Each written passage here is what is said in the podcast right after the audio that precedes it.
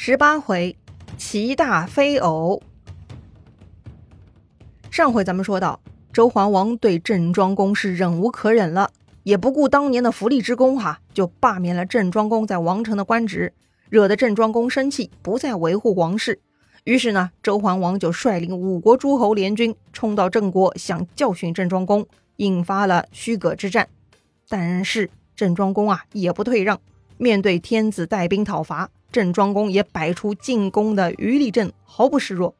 周桓王的乌合之众根本不是郑庄公军队的对手。不仅如此啊，郑国大将祝丹还射伤了周桓王。我的天哪！如果是在宫斗剧里，这个时候就可以扣上谋逆罪了。周桓王也没想到自己会受伤啊，十分意外。万万没想到，郑国这群家伙真的没把天子放眼里呀！周桓王知道自己捞不着好了。他只能强忍剧痛，指挥大军赶紧撤退。看着周天子想跑，那个射中他的祝丹呢，还想追杀上去。不过这个时候，郑庄公阻止他了。郑庄公说：“君子不必欺人太甚，更何况是天子，更不能欺凌。我们这么做也只是自救，保护社稷而已。既然国家没有损害，那就足够了。”哎，说白了。郑庄公这就是抵御侵犯的姿态，哎，教训过周天子就足够了，没必要穷追猛打。不仅如此，当天晚上，郑庄公派出亲信寨族去向周天子及其左右之人问候，哈，表达善意。哎呀，这个周桓王真的是脑袋被驴踢了呀！这一场跟郑庄公的较量，孰优孰劣，一目了然嘛。作为高高在上的天子，本就不该自降身份，轻易跳入比武场。但若一定要下场，那必须得胜利，否则天子颜面何在？只可惜啊，周桓王没有这个脑子，没有自知之明。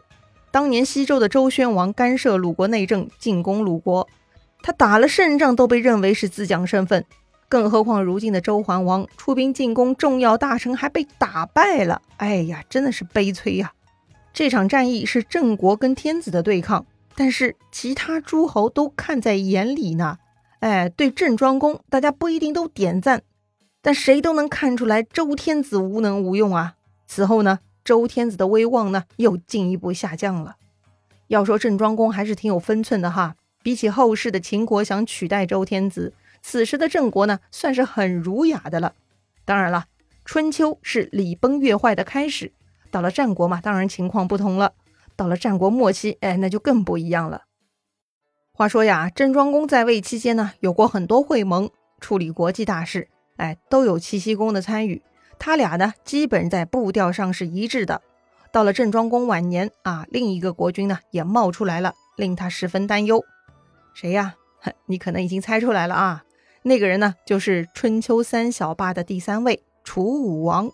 左传记录啊，鲁桓公二年，蔡伯、郑伯会于邓，始据楚也。啥意思呀？哎，说的是蔡国国君跟郑庄公在邓地会面啊，他们开始惧怕楚国了。邓地呢，其实就是邓国。邓国、蔡国、郑国呢，他们都直接跟楚国接壤。楚国逐渐强大，对他们而言呢是非常大的威胁。所以国姓呢也是子，在西周朝被加封认可了。到了后世呢，邓国被楚国消灭，蔡国和郑国呀也都被楚国欺负的不成人样。当然这是后话哈，但这个时候郑庄公还在世，自然呢楚国是动不了郑国的，因此呢蔡国要找郑庄公商议对策，加强提防。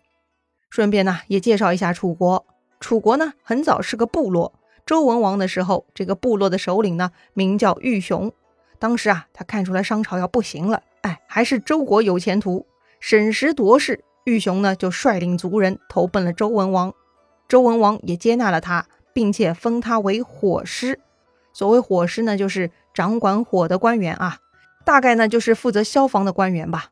这个玉熊的工作呢，代代相传，到了他的孙子熊毅的时候，周成王感念熊家的功劳，就封熊毅为子爵，封在楚地，自此呢有了楚国。但是啊，虽然楚国是周成王封封的，但地处南方，不受中原礼仪教化，所以啊，还是被中原诸侯认定为南蛮。好吧，你说我是南蛮，那我就南蛮了。楚国人呢也不稀罕跟中原那些有繁文缛节的诸侯混在一起啊，一心一意呢在南方开拓。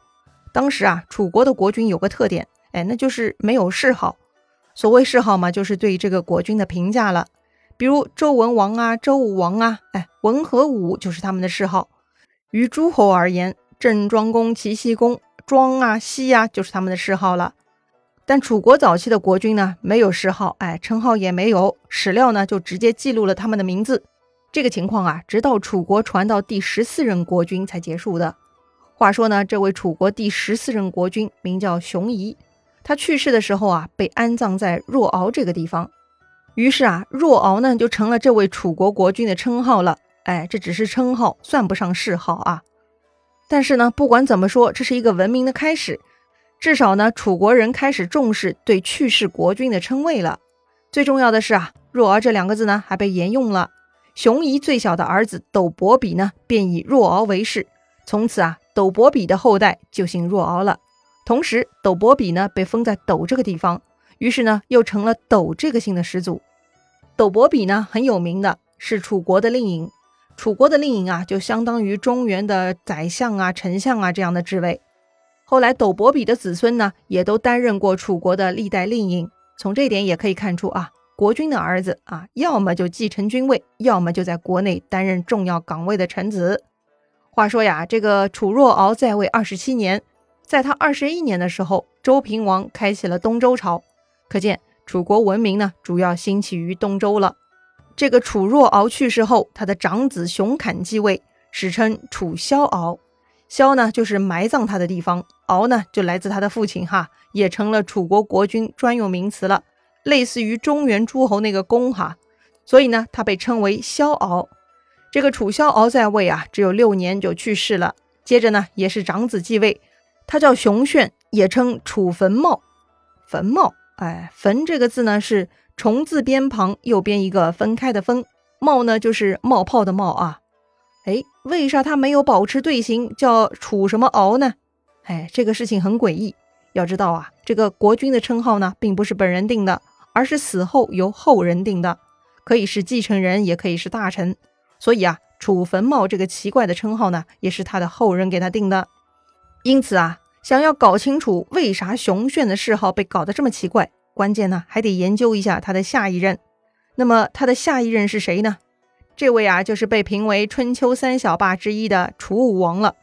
楚武王的大名呢叫熊通，是熊炫的弟弟。熊炫去世后，熊通发动政变，杀掉了太子，而自立为王。哎，既然是通过暴力手段夺取王位的，那么楚武王对自己的前任就不太客气了啊，就称他为坟茂了。据说呀，茂在楚国地方方言中发音啊，跟那个敖差不多。于是啊，这个楚武王不但给他哥哥一个虫字旁的坟当做谥号哈，连敖都舍不得给他，哎，称他为茂，可见楚武王对这个兄长很不敬啊。另外还有一点啊，中原诸侯都称为公或者侯。为啥楚国国君是王呢？哎，这就是楚武王的厉害了啊！不过啊，楚武王的故事也很多，咱们后面呢再详细介绍。这会儿呢，先说回郑庄公的故事。这个郑庄公也注意到楚国的逐渐崛起，虽然他很牛，但是呢，他也没有采取特殊的预防措施。总之呢，郑庄公在世的时候，楚国并没有惹到郑国，也没有侵犯中原其他诸侯，哎，算起来是相安无事。只不过啊，那个时候已经有了楚国威胁论了。呵呵，历史啊，就是这么惊人的相似啊。说回郑庄公，他的晚年呢，主要就是开开会啊，基本不打仗。需要出兵的事情呢，就派儿子去干。比如鲁桓公六年，齐国遭遇北戎的袭击，向郑国求助，郑庄公呢就派太子乎领兵救助了。最终呢，在郑国等诸侯国的帮助下，齐国赶跑了北戎，赢得了战争胜利。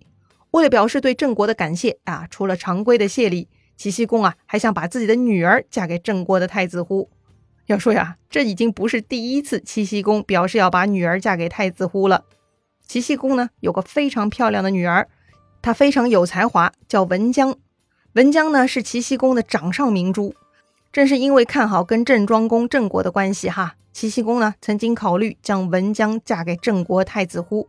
可是啊，这个太子乎是推辞了。